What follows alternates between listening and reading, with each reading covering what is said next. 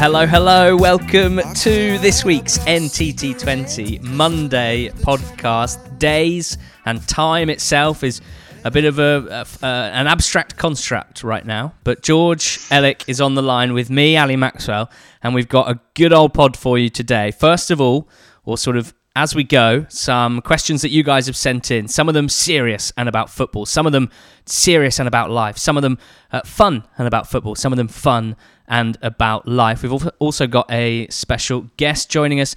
Johnnie Jackson joins us later on in the podcast to discuss all things Charlton Athletic and coronavirus and various other topics off the field and on it as well. Uh, George, on the line with me. How are you doing? I'm all right, mate. Yeah, I'm okay. How are you? I'm very well. We, we spoke. You look amazing. Okay. We're video calling for, for mm. not the first time, but one of the first times, so we can actually see each other's expressions as we take down some of the listener questions. Yeah, I think you just look amazing. Thank basically. you. Very, that's you really do know how to give me a boost at the start of a pod, and we've got some really really fun. I'm glad you said boost.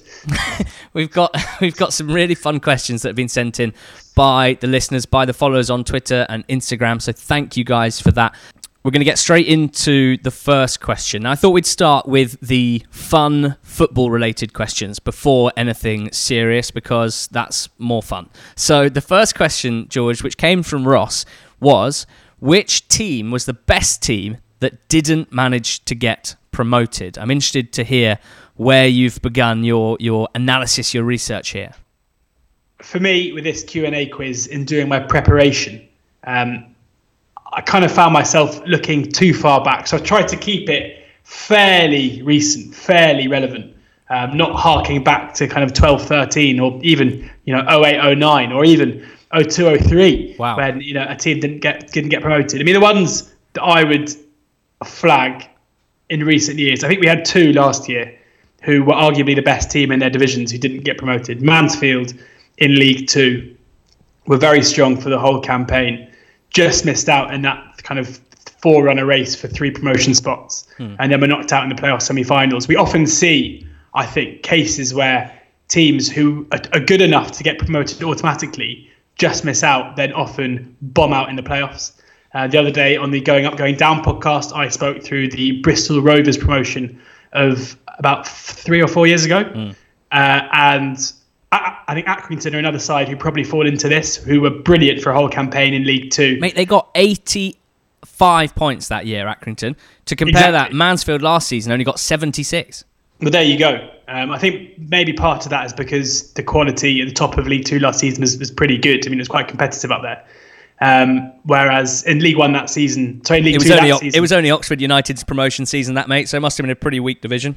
Indeed, um, but it was uh, but yeah, I mean, they, they, were a class side who, again, after having the the angst of missing out on automatic promotion by a couple of minutes, then struggled. The same can be said of Shrewsbury a couple of years ago under Paul Hurst. 87 points. Came up against um, Wigan and Blackburn and then, you know, couldn't really rally themselves for the playoff push. But undoubtedly, the best team who hasn't been promoted is quite obviously last year's Leeds United. Nah. Uh, and I've been told off recently for uh, performing a sex act, shall we say, on, Mar- on Marcelo Bielsa on last Monday's pod. To use, to, use a, to use broadsheet newspaper term. Exactly. Uh, and I don't really care because it's our job to tell it as we see it. And, um, you know, Leeds last season should have gone up automatically. They but should have gone up easily in the playoffs as well and, and struggled. And we're seeing their dominance this season with a largely unchanged side. Um, just Ben White coming in for Pontus Jansson being the only real, real major change. Um, so I would say Leeds the top of the pile last season, but a few in there. Oh, unfortunately, it's the wrong answer. Uh, I'm afraid. Oh no! Yeah, I, I, I know it's disappointing. I know you prefer to be right, but on this occasion, uh, you're not. Uh, I, I, agree with you. You're, you're, absolutely right to flag up that Accrington side of 15 16, 85 points, as you said. Of course, that was something you spoke about a couple of weeks ago on Going Up, Going Down. Windass and Crooks, who was so good that season before being poached by Rangers, where it really didn't work out for either of them. Uh, the, the Exeter side between 2016 and 2018 which lost in two playoff semi-finals in a row, have got to feel pretty hard done by. Uh, Shrewsbury, you mentioned in League One, they got 87 points and didn't go up. Pompey last season got 88 points and didn't go up. Yeah. Uh, also, also in League One, a team I remember really fondly from early pod days was that Walsall side that Dean Smith built. He actually left them for Villa, no, sorry, for Brentford uh, before Christmas, but they still marched to 84 points with Romain Sawyers pulling the strings, Tom Bradshaw scoring the goals had Rico Henry, Neil Etheridge in goal. Really good side that fell in the playoffs, just ran out of steam. Uh, in the championship, I think there's three big contenders. In terms of pure playoff heartache, heartbreak, and heartache, uh, nothing really beats that Derby side that lost to QPR, that lost to Bobby Zamora's goal. Mm. Uh, I think they were pretty good for a promotion that year, and certainly on the day as well. Uh, they're my th- answer number three. Answer number two. Now, you didn't want to go back this far. I, I never quite understood why, but I have gone back to 0506 because Preston conceded 30 goals in 46 games. That's the second best ever defensive record in the Championship. Uh, and they only came fourth and they didn't get promoted. This was Billy Davies in charge, had them unbelievably well drilled. Back four of Graham Alexander, Claude Davis, Youl Mawene, and Callum Davidson. Only 30 goals conceded, but Davies changed the system in the playoffs, and they were done by Leeds United by Rob Hulse in the uh, in the playoffs. Rob Hulse. There wow. you go. You know it's bad if you're getting done by a Hulse goal in the playoffs. Um, but the correct answer overall uh, is not Leeds of last season. It is Brighton of 2015-16. Now it's probably the fact that they went up the season after means that the, the pain was somewhat lessened. Why people might overlook this, but if you if you're talking that exact team, they got 89 points in the championship, which is unbelievable tally. Uh, and they, I mean, they only didn't go up because I think it was Burnley and Middlesbrough under Karanka who just sort of squirmed their way to automatic promotion, and then and they and they went into the playoffs, understandable favourites for that. And in that first leg against Sheffield Wednesday, Tomer Hemed, Steve Sidwell, Connor Goldson, and Knockaert all got injured. Uh, so not only did they have to make three subs pretty quickly, but then they played with 10 men for the last half an hour and they ended up losing those playoffs. So that's my answer there. I think Brighton 15-16, the 89 so you've taken the you've taken very much the table doesn't lie stance with your deduction on the correct answer, whereas I've taken the more uh, well, I, I, theoretical. But they were they were they were also absolutely excellent. yeah, I know, I know. But just you know, you're saying definitively, you know, the points tally is the is the answer. I, I would back the last year's Leeds team to beat that Brighton team. But that mm. is the beauty of football debate, isn't it? Okay. I think you'll find Chris Hughton taught Marcelo Bielsa everything he knows about counter pressing. Um, the second question was from Jack. If these promotion sides had a playoff battle, who would come out as winner? Now, Jack has inserted Fulham from 2017 18 in there. They won the playoffs, of course, against Villa that year. Uh, he's pitted them in a semi final first leg against Sheffield United from last season. Chris Wilder's Sheffield United. The other semi final is Cardiff under Warnock from 17 18, automatically promoted behind Wolves, and Norwich from last season, Norwich from 2018 19. How did you approach this one, George? This really got my juices flowing. I think the first thing to point out with what I did is to remember that we're talking about Sheffield United 18 19 and Norwich 18 19. So you cannot let what's happened this year in the Premier League sway your views at all mm. because Norwich were the rightful champions last season. Sheffield United were a fantastic side. Similarly, that Fulham team, whilst they had to rely on the playoffs to get promoted, they're you know, they would have been a side had they lost that playoff final against Villa, they'd have been firmly in the conversation for that previous question. Yeah, absolutely. Their their form in the last three or four months were was absolutely unbelievable. They were such an electric team to watch, so good going forward. 20, uh, 23 games unbeaten they went from from just before Christmas. 23 unbeaten, 18 wins and five draws before they they chucked one in on final day against Birmingham as they got ready for the playoffs superb statting. You got you got a good stat pack with you today. I'm enjoying this, but uh, it's, it's like being on Five Live with Statman Dave. But uh, but it's um, yeah. So I'd have Fulham beating Sheffield United in, in, the first leg. I'd have Norwich beating Cardiff in the second leg. Whilst Cardiff are of course a very very good side, especially defensively, I, I do still think that. Um, you know Norwich Norwich's attacking flair and, and the ability of the likes of Buendia and Pukki last season would have seen them home over two legs. What a playoff final that would have been! Um, last mm. year's Norwich side against that Fulham team. Um, and I think I'm probably just going to lean towards Norwich. Oh, because I've got the exact same final, but I've lent towards Fulham. Uh, yeah, I mean, I, I, they're both brilliant sides and brilliant teams, and you know, towards the end of those seasons, we're really riding the, the crest of something special. Um, but I just feel like it's easy now because Norwich have had their, their their struggles and their troubles.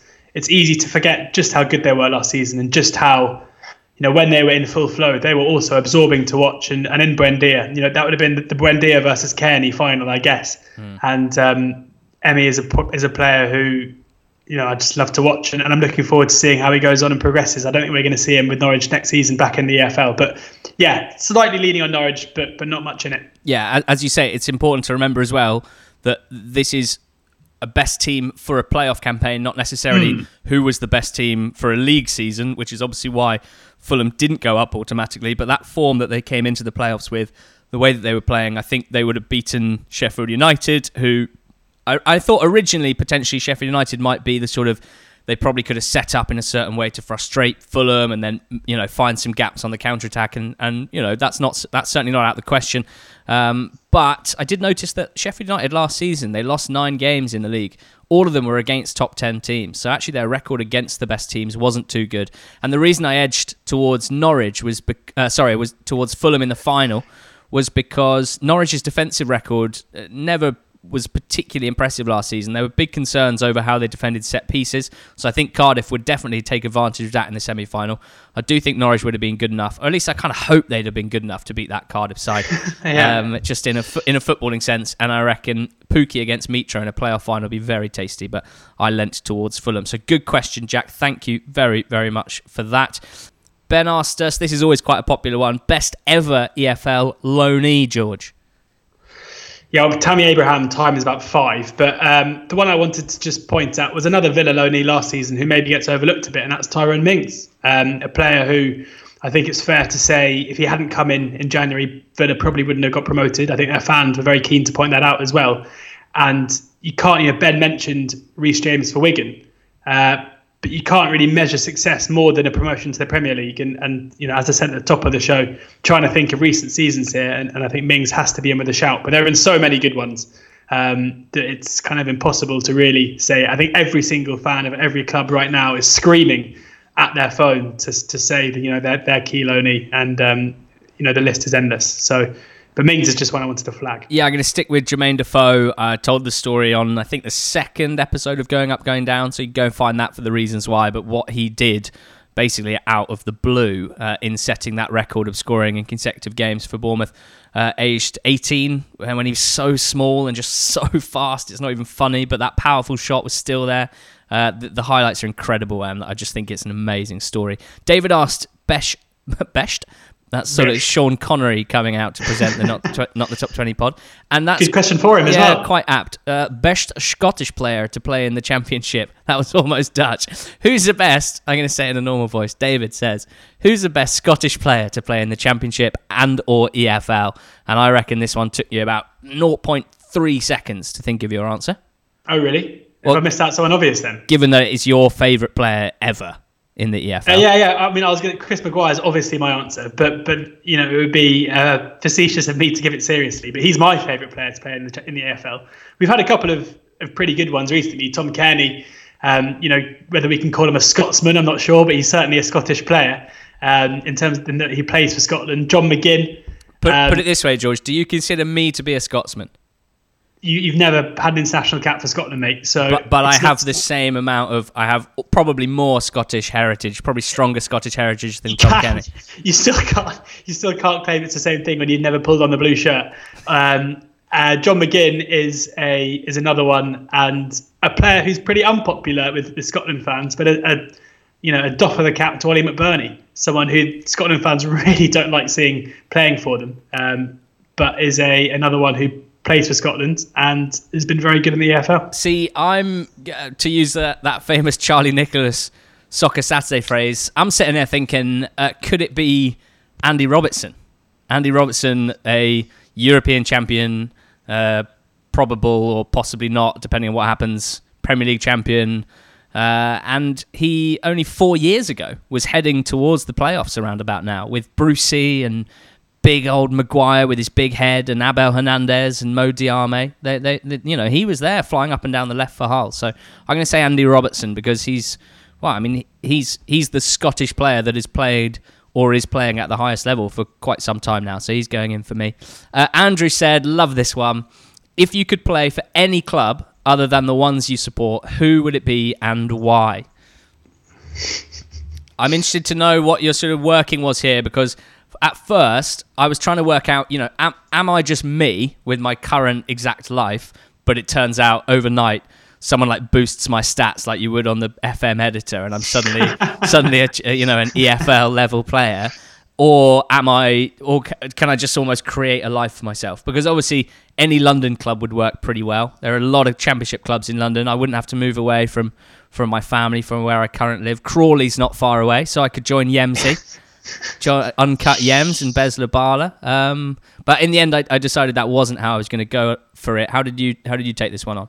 Well, my initial answer was going to be Leeds and Bielsa, um, but then I suddenly realised whilst you were talking that I would be knackered if, I, if trying to learn Bielsa ball. I don't think I would. Um, I don't think I, am really cut out for that for that kind of system. Um, you prefer so maybe, you, you, prefer to defend in a low block. I think it's fair to well, say. Well, no, I was going to say maybe Coventry, and I could go and sit deep.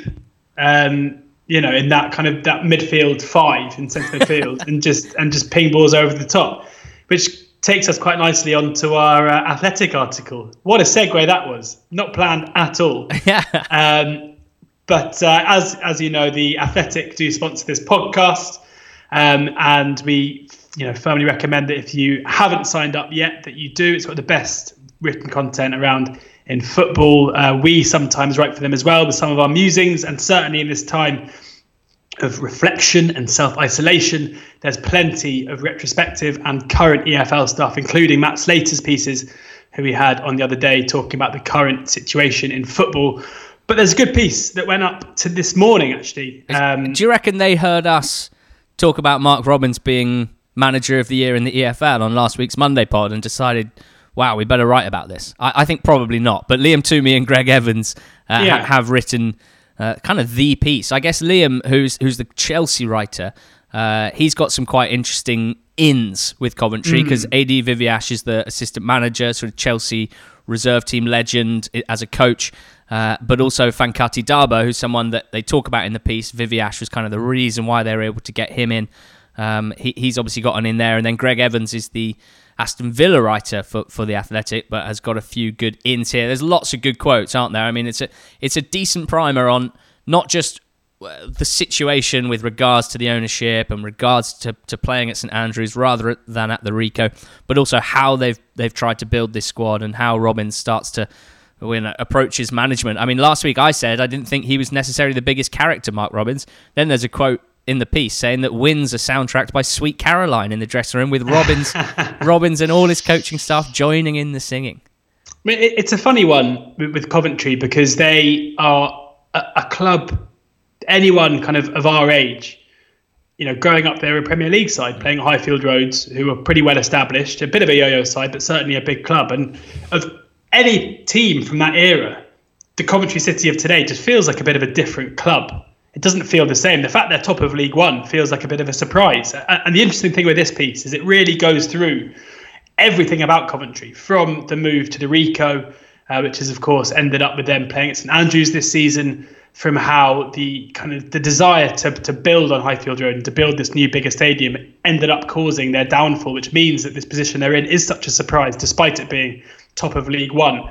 A you know a, a position they probably would have seen as being beneath them just a, a decade ago and loads and loads of quotes from players as well. I mean, he, they speak to Dabo. Um, lots of good quotes as well from Liam Kelly, the player that I'd probably trying to usurp if I got into that that side. Club captain, um, sprayer number one, uh, and he talks, which is just one interesting aspect of it, um, which is worth looking at. He talks about how actually playing at St Andrews and the quality of the pitch and the size of the pitch has really helped them, and that given the way they play football and given that Robins tries to encourage them to get the ball down on the deck and to play it properly. And given the technical ability of their players, playing the home games there has actually been a benefit, despite it being taking a bit of time to, to come to terms with the fact that they aren't very many fans there. They all speak to fans as well who've basically boycotted going to the games for the time being. It's just, I mean, if, if, if it's vintage, very, vintage athletic. Yeah, it would be very hard for anyone to um, to suggest that the Athletic aren't doing a good job in covering League One and League Two. If anyone reads this, because it's a proper deep dive into uh, the club currently at the summit of League One, and I really, really recommend reading it. It's a cracking read, and and as ever, um, if you haven't signed up yet, if we haven't persuaded you in you know the, the kind of eight months we've been sponsored by them, uh, and a Coventry City piece is the thing that's going to do it head to theathletic.co.uk forward slash NTT20. Nicely done, George. Uh, I, never told you my actual choice of oh. club I'd like to play for. I know that you've been waiting to hear me mm. say it. It's none, of, it's, it's none of these London clubs. It's not Crawley Town. It's actually Bristol City is uh, my my final answer here. I think first and foremost, first and foremost, me and Lee Johnson would be an excellent combination. I think I'd be the creative number ten that he's always craved, that he's never quite been able to find a, a space for. I think I could solve that problem for him. Finally, get Bristol City to be a, a side that creates a lot of good chances and takes them as well. Uh, this obviously the city that I went to university in, and just any chance to go back there really is something that I'm taking. An unbelievable city, one of my favourite places in the whole world. Uh, obviously, know all the old haunts. I think quite a lot of those clubs on the triangle have changed name, changed ownership, but the, the you know it's the thought that counts. I'm pretty sure I could get back into the swing of things. Uh, you know, Monday nights out were always the big one, and I'm sure I could get back into that uh, so long as there weren't any midweek games. And obviously, post pod. Post pod, exactly. Obviously, a chance of, of being an absolute club legend somewhere and, and getting that first, that elusive uh, football club or nightclub. Uh, both. the chance of getting that uh, Premier League promotion that they've been quite close to in the last few years and being an absolute Bristol City legend. So that's where I'm going to go and join if I could play for any club. Thanks for the question, Andrew. Uh, next up, BJ Peat says, which current League Two team do you think has the best chance of making the Premier League? Uh, I mean, Obvious answer, isn't there? Uh, is the obvious answer Salford? Mm. No. See, that's that. Yeah, that's like on QI when there's the klaxon for the obvious wrong answer. Uh, no, but it's not though. I mean, it's though. just you have to you have to look at it as a purely monetary question. I'm, I'm afraid no matter how well you're run, no matter how well any team's doing this season, it's basically irrelevant. It's a side, it's the club that have the resources and the ability to fund a uh, a rise that great. And they, the only... They've got the ability to fund a rise, George, but I think it hits a wall at the championship because at championship the the, the financial structures in place make it a lot harder for you just to be a rich owner of a small club because at the moment they can just basically circumvent the salary cap, the current rules in that. But once you get to the championship, it's done on losses, isn't it? So uh, I still think if, if you look at, I mean, even looking at Derby last season and the impact that having Lampard at the club had in terms of loan players, the, the impact that, that, that it's going to have going forward. If Salford were a championship sub club, even if they didn't have the financial clout they would, I'm pretty sure they'd be getting some quite tasty players in. There's no question in my head who, what the answer is for this one. If you if I was wrong the first time, you're wrong if you've got a different answer with this one. Okay, okay. Well, I mean, it's pretty unlikely for any team to be to be fair with the current uh, imbalance, I suppose, and, and the, the gaps between various divisions, between League One and the Championship, more than anything else, let alone the Championship and the Premier League. Um, I think, yeah, I, I, I, know why you went for Salford. I do think that the, the financial um, benefit, well, the financial strength that they have, I think would sort of run out or would be much less effective in, in the Championship. Um, so I guess, I mean, and this and this would have to be the most amazing EFL story of the next 10 years, don't get me wrong, but I think Plymouth or Bradford, just in terms of having the, the infrastructure, the facilities, the stadia, um, and, and I suppose to some extent the fan base as well, that would, that would at least help them if, if they're not just doing it on financial uh, on on the finances that their owners have. I think that those two clubs are fairly well set. Certainly Plymouth, their ownership uh, structure at the moment, their ownership team is getting rave reviews from everyone. Uh, and you know, who knows with a bit of uh, with with a, with a bit of Ryan Lowe at the helm, who knows what they could do? So I'm, I'm going to go with Plymouth. Um, serious football question now. Uh, Blades Analytic gave us a couple. The first one, George. What changes would you implement to the EFL system if you had the power to change the way it's currently operated? So I've got two answers here. Um, that's, that's one, absolutely fine. It's your podcast. You do what you like. I'm going to be quick though, because I know we've got to rattle through these. Um, the first one is a kind of governance rule. I think if you fail to pay your players or pay your staff, there's an immediate uh, points deduction, no questions asked at all. Probably a more severe one than we're used to Um, uh, yeah, I think that's just a very clear way and very obvious way of making it so that if you are unable, you know, if you're basically bending the rules and you're, you've got playing staff who are playing for you without being paid, then you should be punished severely, and that in, in turn should mean that it happens less often.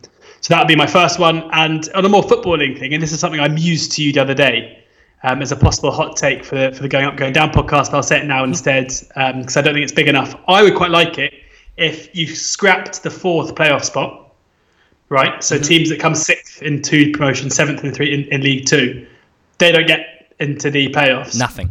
But the team finishing at the top of the relegation zone above it enter the playoffs. Nice. Okay. Because in that case, you're ensuring that the team who comes up has had to get past the, the you know the, the worst team coming down. So you're basically making sure that there is a balance there, and you're not having a team that is going down who is far better than the teams coming up below it. So in the championship or in League One rather in the playoffs, you'd with the current league table have Oxford, Portsmouth, Fleetwood, and Charlton in yes. the uh, playoffs. Correct. Interesting, tidy, tasty. Um, okay, my What's my one here? Yes, uh, a couple of things. One on a, on a similar note to you, of course. There's there's a lot of chatter about how the the various uh, well, just the rules and the regulations around governance and ownership have led to, uh, among other things, uh, a, a, real issue across the EFL with clubs' finances. Um, uh, clearly, we have to improve those taking over clubs, and we have to make it harder. I think this is probably more important. We have to make it harder for clubs to, to live or die based on the whims uh, or the finances of one person, of the owner. Um, we probably need to make it less expensive to run clubs because I think, as it is at the moment, a lot of level headed people who would run clubs very well and I dare say have some money as well to do so are probably being put off because it's just such a horrendous business prospect to buy, to own, to run an EFL club. That's why I think you know, I, I use the term level headed people quite specifically uh, in relation to the owners that we have seen taking over clubs in the last few years, and in some cases, running them to the wall, running them into the ground. These guys, uh, a lot of them, I don't think have been particularly level headed, sensible types. Um, how do you do that? Well, quite extreme, but I think hard salary caps would, would have to be implemented and maybe even hard transfer spending caps and uh, it'd be linked to a club's revenue so this is just uh, basically a way of of seeing a decline in ridiculous losses that clubs are making not every single club but so many clubs are making if you had a hard cap uh, that was linked to the revenue that you bring in not only does that mean that in theory you should be able to avoid large losses but also you can raise revenue by player sales. So it's not like you'd be completely stuck with, okay, we only get 5,000 a week through the gates. So our revenue is just absolutely set in stone and it's quite small. You know, you'd be rewarded for other things, for, for sort of organic, I suppose, growth of revenues. And then you could spend more on your wages, more on your transfer fees. I don't think any club in the championship should be spending 10 million pounds on a player. I, I, I'd argue that even 5 million pounds on one player uh, is too much. Now, the parachute payments are obviously a big part of this. I'd like to see them being used for the reason they're introduced for, and it's a perfectly good reason, which is to act as a safety measure against the gigantic drop in revenue that you get as a club between the Premier League and the Championship because of the Premier League's hundred million pound TV deal and the Championships being whatever it is, ten million quid or something like that. So parachute payments, I do think they are necessary. We've spoken to Kieran Maguire about this, but some of them are being spent on transfer fees. Some of them are being spent on agents' fees. Some of them are being spent on big new contracts for players that otherwise would probably have to leave or have their contracts slashed just to see if they can get get themselves back up quickly, and then they don't have to worry about it. Now that's not what parachute payments should be used for. I I, I want stricter rules on what you can use that money for. It should just be to ease that that financial um, drop uh, that, that, that you experience for a year or two or, or even three. Um, that's obviously quite extreme. Um, it, it's it's an easy one to sit here and say the implementation would be very difficult and it would be incredibly painful. It'd be painful for fans. Uh, they'd have to really rethink how they support their club and what they're critical about within their club. Uh, but it would have a massive impact on players as well. Of course, the, the effect of wage bills being slashed would have a big impact on players' wages, their remuneration, what they get paid to do uh, their their job, and and on the transfer market as well. There'd obviously be much less transfer um, business as a byproduct of this. as well as improving the financial health of the game, I think it would make it more of a, a, a fairer sporting contest, which has got to be a good uh, bit of collateral as well. There'd be more rewards, I think, in a footballing level for those being smart, for them, for, for those clubs running their clubs properly, running them well um, on and off the pitch. You'd get more reward for that, uh, and that's what I would like to see happen. Uh, Freddie asked, "Do you think we will come out of the coronavirus with 71 EFL clubs still in business?" Uh, quite a any any proper corona related stuff at the moment george i'm finding difficult because i understand there's a need to sort things out and to have plans in place but it still feels to me like we're nowhere near anywhere through this so i mean there's there's for me I, I don't know how you can really make any big decisions right now when we don't really know how long this is going to last but just in terms of whether we think there'll still be 71 EFL clubs in business i mean it, it's it's not a particularly positive answer, is it? Really?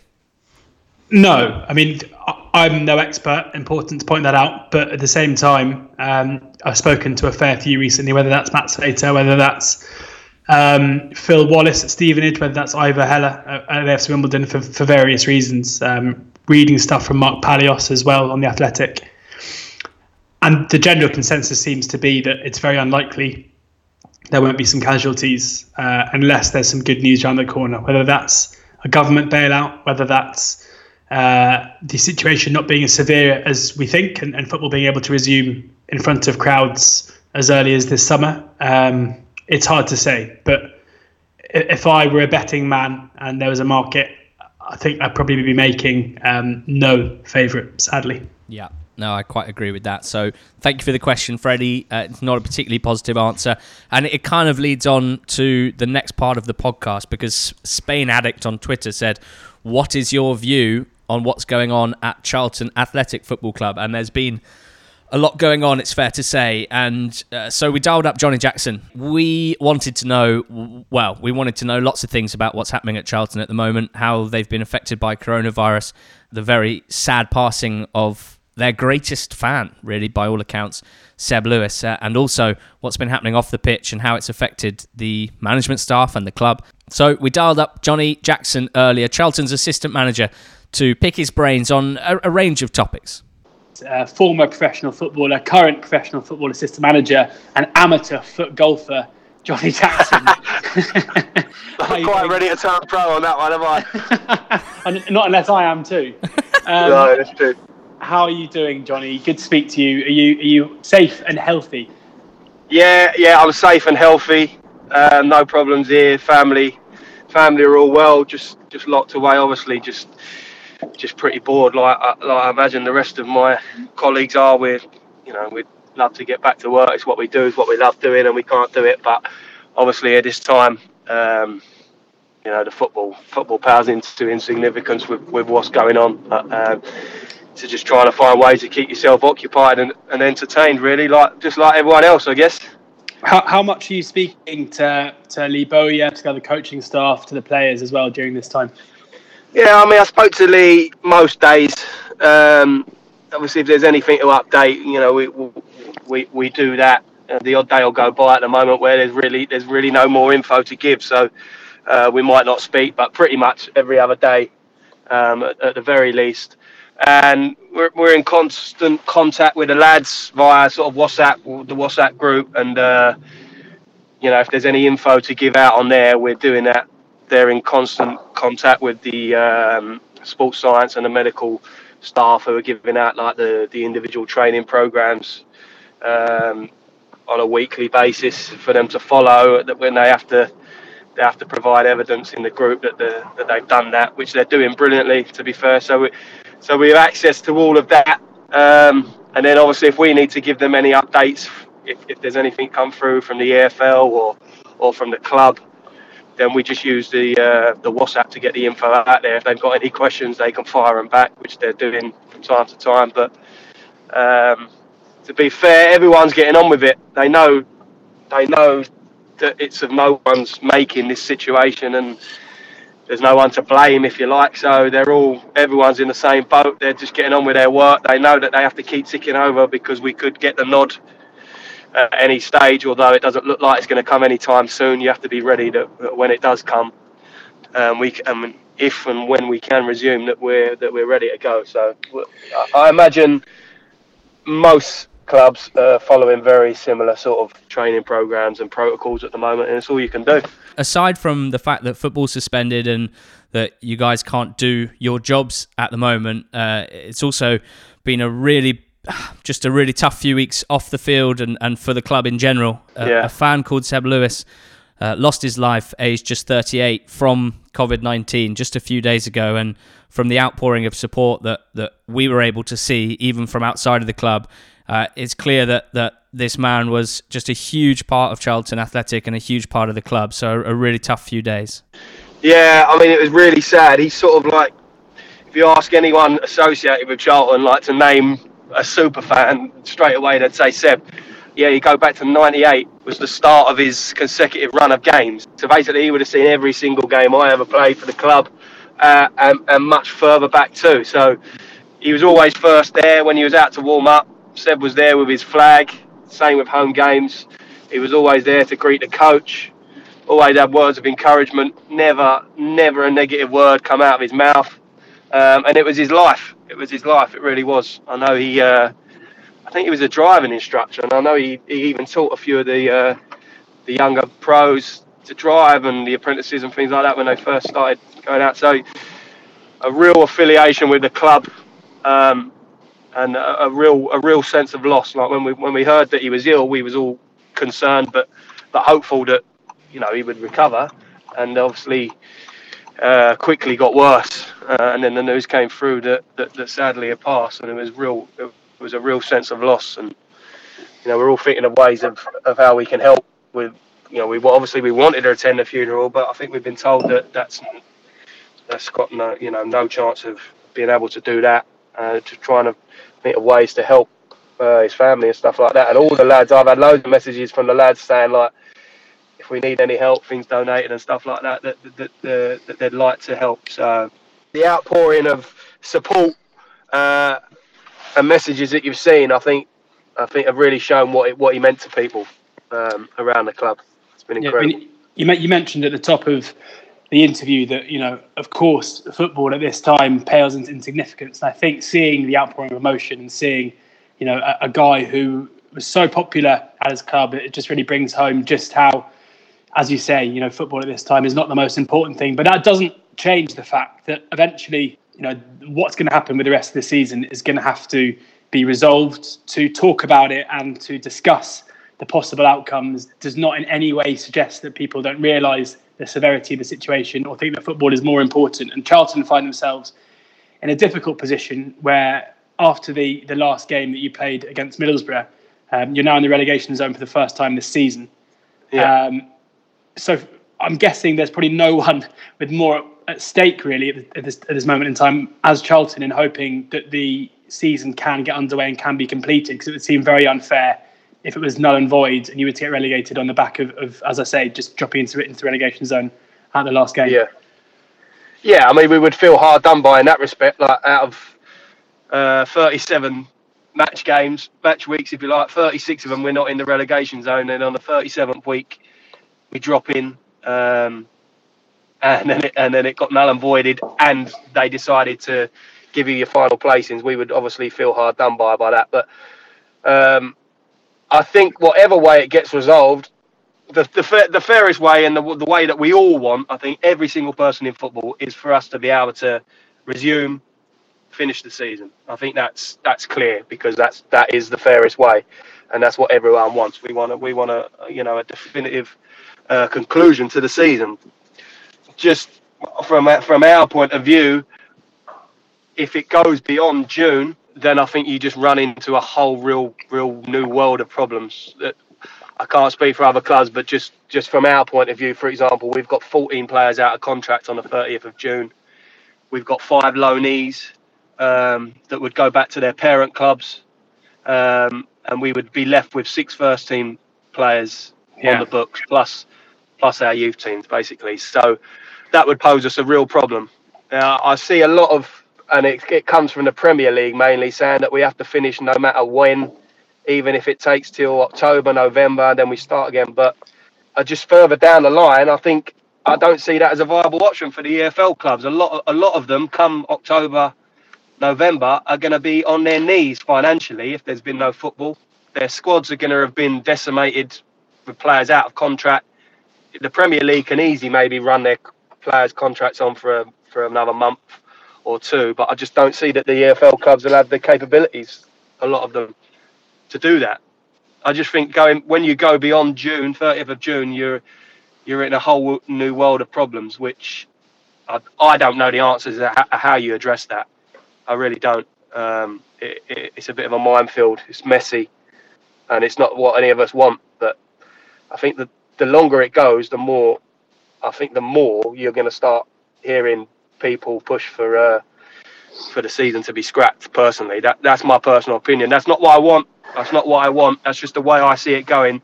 The longer this situation, I mean, the, the, at the moment we're talking April 30th back playing, but realistically, is that going to happen when we're sort of on lockdown for at least another two weeks? Um, medical officer yesterday, officer talking could be three to six months of social distancing. So where where does football come into this? Like, and, yeah. and it's a bit it's a bit um, I don't know what the word is, uh, what word I'm looking for, but like sort of how dare football sort of start up again, if you like, when the rest of the world's on lockdown and and it's social distancing. Like, what what makes us different, and why why does that need to get resolved before anything else? You know, I think football's got a responsibility to do the right thing too, and uh, a lot of the stuff that I'm seeing at the moment doesn't answer these questions. And yet, playing behind closed doors, there's still a million questions that come with that because it's not just the 22 people that are on the pitch; it's it's everyone else involved in it. And what if someone got ill during that? Then you got to stop again. It's just.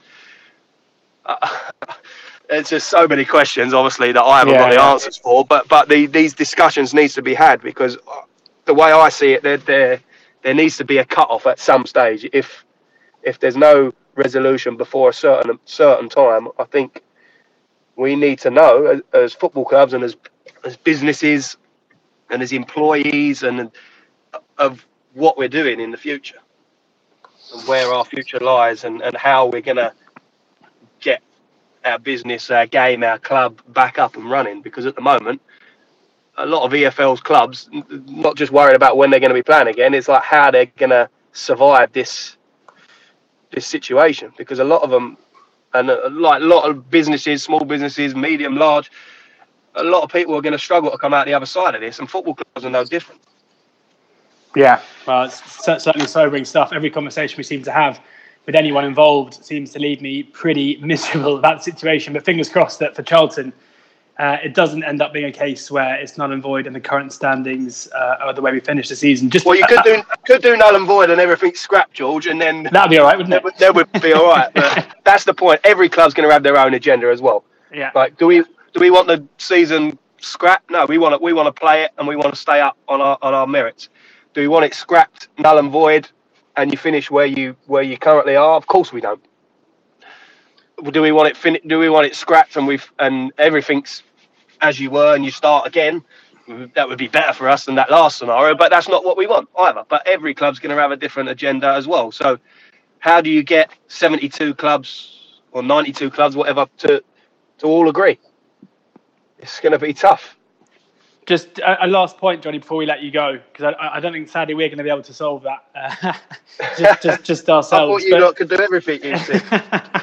but uh, just a final point: Charlton, one of the few clubs where there's been a bit of news since football finished, um, with owner uh, Tahnoon Nimer removing Matt Southall uh, from the club. There was a bit of nastiness at the time with Matt Southall claiming he hadn't left, but we're not going to ask you to comment on that. But just as to whether or not you or, or Lee have spoken to the owner or have spoken to the to the new people that he's appointed in place of, of those that have left? Yeah, well, we met the owner and the and the new people that have been appointed um, a couple of months ago. Actually, they they came over for uh, I think it was the the Barnsley home game. Um, so it would have been a while ago now. Um, we met them all then, but obviously Matt Southall was still in place at that time. Obviously, the landscape's changed a little bit, and uh, I haven't had any personal contact with uh, with uh, Mr. Nimer since then, but I know Lee has. Lee, Lee has spoke to him. Um, he's assured he's assured us that that he's sticking by the club, that he's going to provide the necessary funds and proof of funds and stuff like that to get the to get the club on a sure uh, footing again. So uh, that's encouraging. What what he's saying um, is exactly what you want to hear um, at the moment, and and he's saying that he's going to stick by the club and, and do right, um, try and right whatever wrongs perhaps have gone before. So um, encouraging words, but obviously. Like with all these things, the proof again will be in the pudding, and, and at some stage, especially in this current climate, the club's probably going to need an injection of funds. So, um, it, you know, we'll, we'll, we'll need uh, we'll need them words to come to fruition, and, and, no reason to to think that they won't uh, with the conversations that have, that have gone on already. Well, yeah, I think probably for Mr. Nimer, not the greatest time to uh, to get involved in a football club, but fingers crossed that everything's okay for Charlton for the end of this season. Fingers crossed that everything resolves itself uh, on that issue too. And thank you as ever, Johnnie, for taking the time to talk to us. No worries. Cheers, boys. Thank you. Right, George. Back to Q and A things, and I made it quite clear when I sent the tweet when I posted on the old Instagram story. I made it clear that it wasn't just footballing related stuff that we were keen to talk about.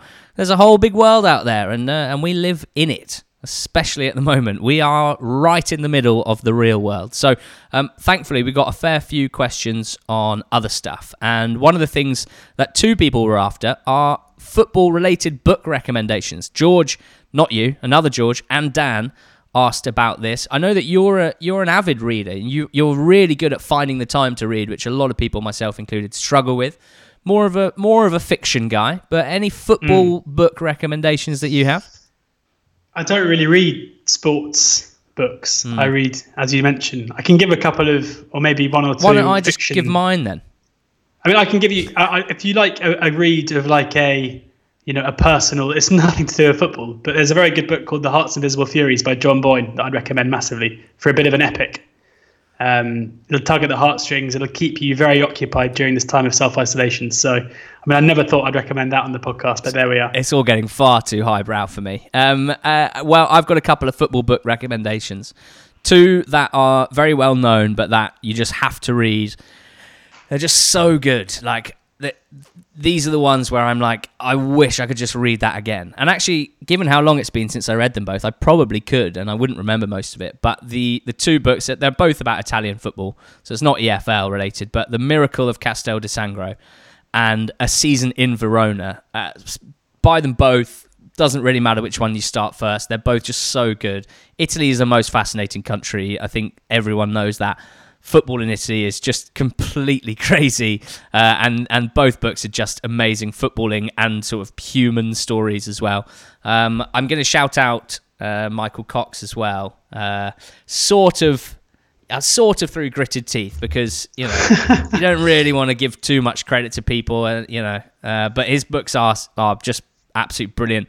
They are just so up my street. the mixer takes on Premier League uh, tactical history, and it's not just about tactics. It's more about the trends of football, how it's looked, which players have been influential, and why, and which managers and things like that. Um, that was his first one. Excellent.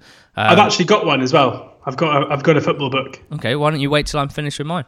I thought you were finished. No, well, you literally just interrupted me mid sentence. I think you knew I wasn't finished. Um, nah. But zonal marking uh, is probably even more up my street. That's about foot, uh, European football uh, through times. I and uh, I just really like the way that Michael writes. I don't, you know, he doesn't waste words, but pretty much every single sentence in these books is something either interesting or something that you don't know, or uh, you know, the research that he did for them, which I was involved with in the zonal. I was going to say with the. Uh, I read, I think, 20 French autobiographies for him and picked out the best quotes, some of which are used in that book. So that's very good.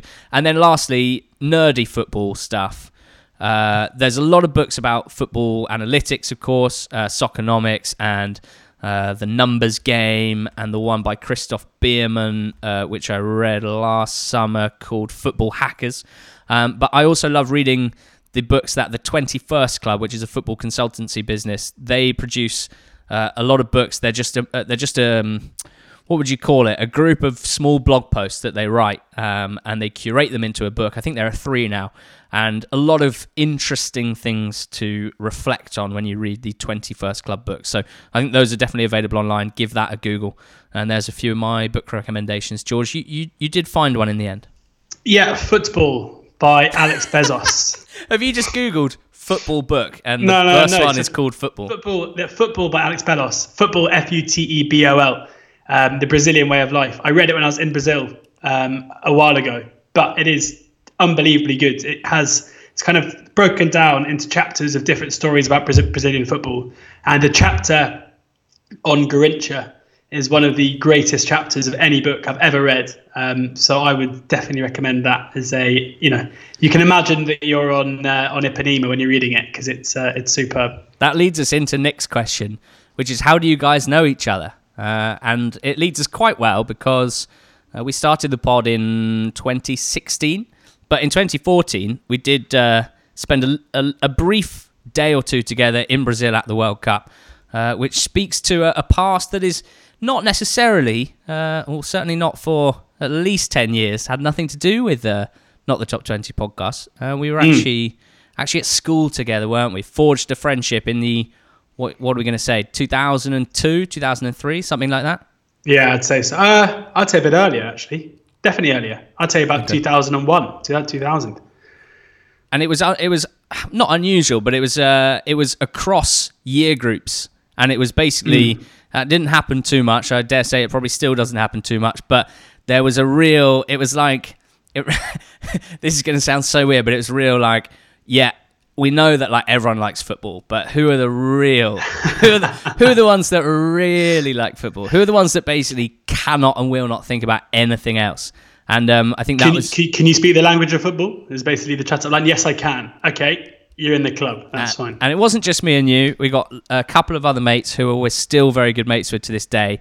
Some of our best friends, in fact, who aged whatever it was, 10, 11 years old, uh, we created our own football team at, uh, in the playground called the Legendary Pigeons. Um, we thought that was pretty funny as a team name, but in hindsight, it's actually quite cringe. And um, and we lived a, a, couple of things together. Really, we definitely lived Euro 2004, I think it was, together. England's was that a penalty defeat to Portugal? Um, yeah, that was pretty un. Uh, that was an unhappy time.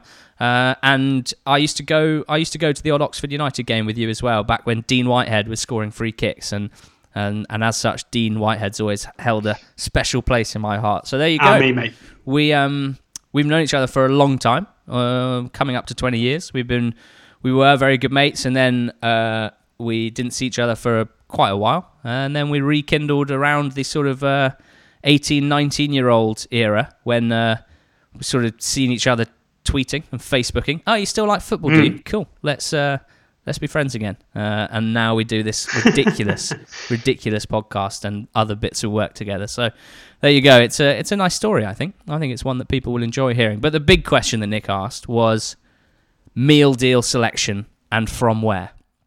Have you got a go to in this question? You should do. Yeah, I think the Tesco's ham and cheese is probably the elite of any supermarket ham and cheese sandwiches. Very good bread, um, but for a bit of a curveball, this it used to be one pound, but it's not anymore. But the Boots chicken and mayo sandwich for a very cheap lunch, I recommend it. It's uh, it's not a meal deal as such, but just chicken, mayo, bread, about one pound twenty. Lovely stuff. Yeah, I didn't even know Boots did food until until like last year. They don't don't really market that, but some interesting lunch options in there for sure. Um, my meal deal, I think I, I don't know where or why particularly, but I guess convenience wise, when I was at uni, it was always Sainsbury's was the was was available to me, uh, and a pretty straightforward BLT prawn cocktail crisps and a diet coke is my meal deal selection from Sainsbury's. That's enough free ads for uh, massive corporations. Mm, true. Um, Get in touch, guys, if you want some foot golf. hey, uh, Blades Analytic. I mean, this is this is personal. This is personal. So you'll see how you go. He wants to know where we see ourselves in five years from now in terms of career. As head of know, as, as head of business development for not the top twenty, our uh, for our partnership business, which you are. Uh, I'll let you take the lead on this one.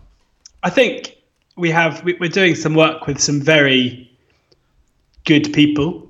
Um, and I think if in five years we're still doing work with Sky Sports, we're still doing work with the Athletic, and we're still doing work with the BBC, still doing work with Quest, then I think we'll both be happy. Um, that's got to be the case. I think certainly the the last couple of years has come from a, a mindset of just say yes to everything, and we'll continue to do that. Yeah, I, I can't add any more. It sounds like quite a boring answer because it's kind of it's kind of more of the same, but it's it's not been lost on us how how absurdly lucky we've been in terms of opportunities within this quite specific sphere of EFL football broadcasting, and um, yeah, all those companies that you've mentioned have done us very well, and it's kind, it's still quite new to us, really. Over uh, um, a year, eighteen months or so since our first uh, Sky Sports appearance, and so just getting better at that is a big goal and target uh, mm. of mine. Like we spoke on the live stream on Sunday night for for the quiz about having the earpiece in and listening to to what's called talkback and just trying to improve as a broadcaster is probably my main goal and target because uh, you know we're doing so many podcasts and we have done for a few years now but because we're doing them all the time it's one of those where you don't spend a lot of time thinking about your own development and all that sort of stuff. Um, and because we're freelance we don't get a lot of we don't get a huge amount of feedback and stuff. So i think we're quite important for each other really to to keep helping each other get better and to to just to bounce ideas off. Um, the pod is an important part as well for me because it's obviously not a massive revenue stream um, in terms of us being freelancers and trying to make a living.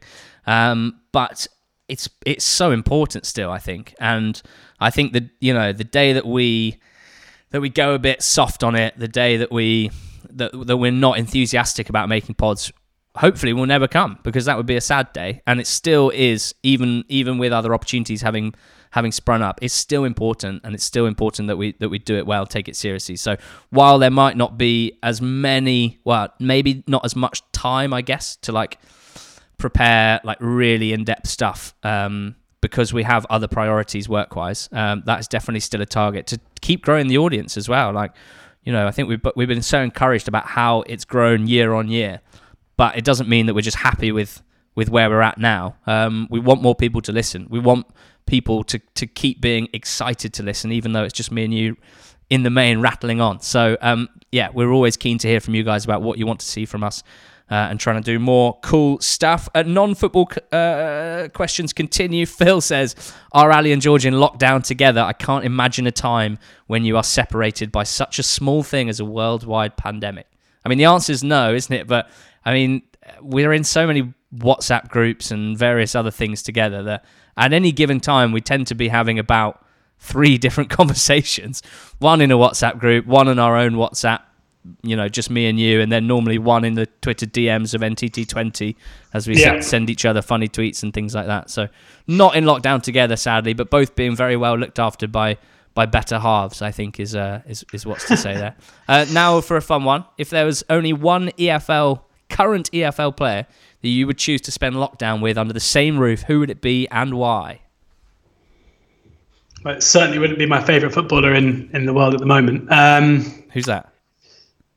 Chris Maguire. Mm, no. Oh, Jack Grealish. Yeah. Yeah. Wouldn't be wouldn't be that man. Okay. Um, it has to be a current EFL player. Yeah, it does. Yes, it does. Good to see you've spent time thinking about this. Why don't I tell you who I've chosen, and then you can have a bit more time to think. Okay.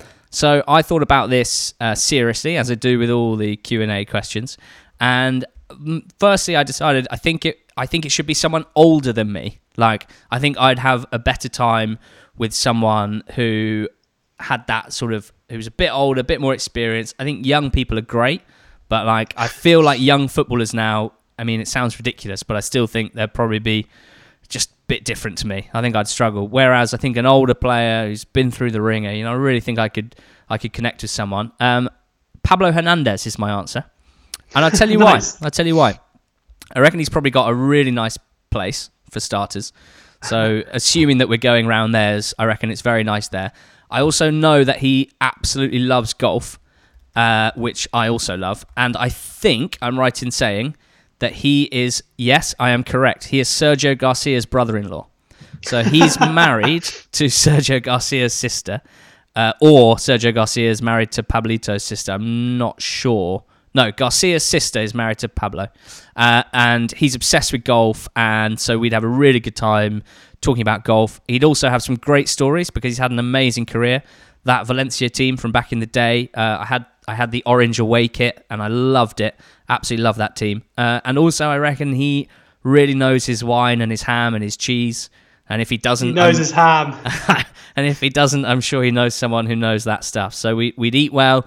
We would we would talk really. Uh, we- we'd really get through a lot. And so Pablo Hernandez is my answer. My answer is Oxford related, unsurprisingly. It's Matt Taylor. Carl Robinson. But it's that's Matt Taylor for a few reasons. Firstly, as an Oxford fan and youth team player, we'd be able to reminisce about the glory days of the 90s together, talk about the likes of Paul Moody and Joey Beauchamp, talk about those players, also be able to really get down to the bottom of Haven't what you- happened Haven't you done enough talking about Joey Beauchamp and Paul Moody and all that? with who. Like every everyone you've ever met. And me and you never talk about Joey. Do you want to talk about Joey? We'll do a podcast with Joey. It'd be great. Uh, could find out what happened when he did the dirty on us um, instead of Bristol Rovers, and then I can spend the rest of the time just persuading him that he's got to sign on when uh, in the summer. So, uh, and he's currently my favourite Oxford player. So easy. Would you not? Matty. Would you not be worried that you'd scare him away? Yeah. He'd be like, "Wow, I really need to get back to Bristol City because I've heard Ali Maxwell signing this summer, and he's gonna Maxwell and Taylor be firing them up to the Premier League." Um, uh, most underrated snack to consume during lockdown. You've had a tricky relationship with food in general in the last few days. Given that I can't taste anything but salt, uh, I've had, been having a lot of cashews, salted cashews, because Nice. it's basically just very salty. yeah, uh, just any any crisp and dip combo for me. Um, kettle chips have been on the agenda. There's some quite nice like. I don't know what the brand is, but there's some quite. I always think they're quite posh, but I don't know if they are. They're sort of Manchego and something else, and they're, they're a bit different. They're they're more of a corn chip than a than a potato chip. But they- Okay. they've been very good, and um, yeah, just trying to sort of you know trying to be good, but it's difficult. Um, Freddie says, "Is there going to be an NTT20 TikTok account starting up soon?" Uh, the answer is no, uh, not not in the pipeline. I'm only just really getting to grips with Insta. We've been enjoying our Insta lives. We want to do more of those. Um, I have got quite a good content idea for YouTube or Twitter or both, which basically George involves me and you, ideally, recording a remix duet of One Day More from Les Mis. Uh, I'm working on it at the moment. Uh, you don't have to say yes or no yet. All I've got at the moment is the first line, which is Kieffer Moore. And then we go we'll go from there. So I don't know if it's going to be player names or sort of witty witty rhymes. I haven't decided yet, but that's um When when is that? well, it's, I mean, I've got a lot of time to work on content ideas at the moment, so it's Uh, I think I think my sister's coming to stay. So Very good. Very good. Uh, last but not least, Jordan says football snoods. Should they be brought back? Got any strong thoughts on snoods? well, I think they should be brought back now anyway because it covers up your mouth. Probably quite a good thing. That is that's a magnificent answer. Well done. Uh, I've never worn a snood. I'd quite like to get one actually. Um, I was always a I was a gloves wearer as a player at, at school because I thought it made me look cool. A gloveman. It was one of those classic like in my head, even though everyone said they hated it, I still thought that I looked cool. So it's sort of you know don't listen to the haters type vibe. Uh, in hindsight, I did look a bit stupid because I didn't have particularly cool ones, just sort of woolly gloves. Um, and then you'd get really hot. Your hands would get really hot quite early on in the game, so then you'd have to take them off and look like you're admitting defeat. But anyway, uh, uh, snoods, why not? Let's bring back snoods. Jordan, thank you for the question. Thanks everyone else for the questions. Thank you, Johnnie Jackson, for joining us on the phone earlier. Hope you've enjoyed this Q and A pod. It's been made, uh, if you've enjoyed it, by your own questions. So please make sure that you're following us on social media at NTT20pod on Instagram and on Twitter. And as we said, we love doing the pod. It feels like we've been doing it for ages now. And as you know, we've been very regular. I don't think we've missed a Monday for almost two full seasons now. So it might feel like um, like we're just happy to be here, but we do still want to keep growing the audience. So any shares that you can give, any recommendations to friends who are looking for audio goodness uh, are always well received as we look to grow NTT20 Pod. George, uh, it's been a pleasure. We'll talk again pretty Thanks, soon. mate. Like all all the time we're talking. So we'll talk again probably in a couple of minutes, I imagine. Yeah. Cool. Speak then. Bye bye.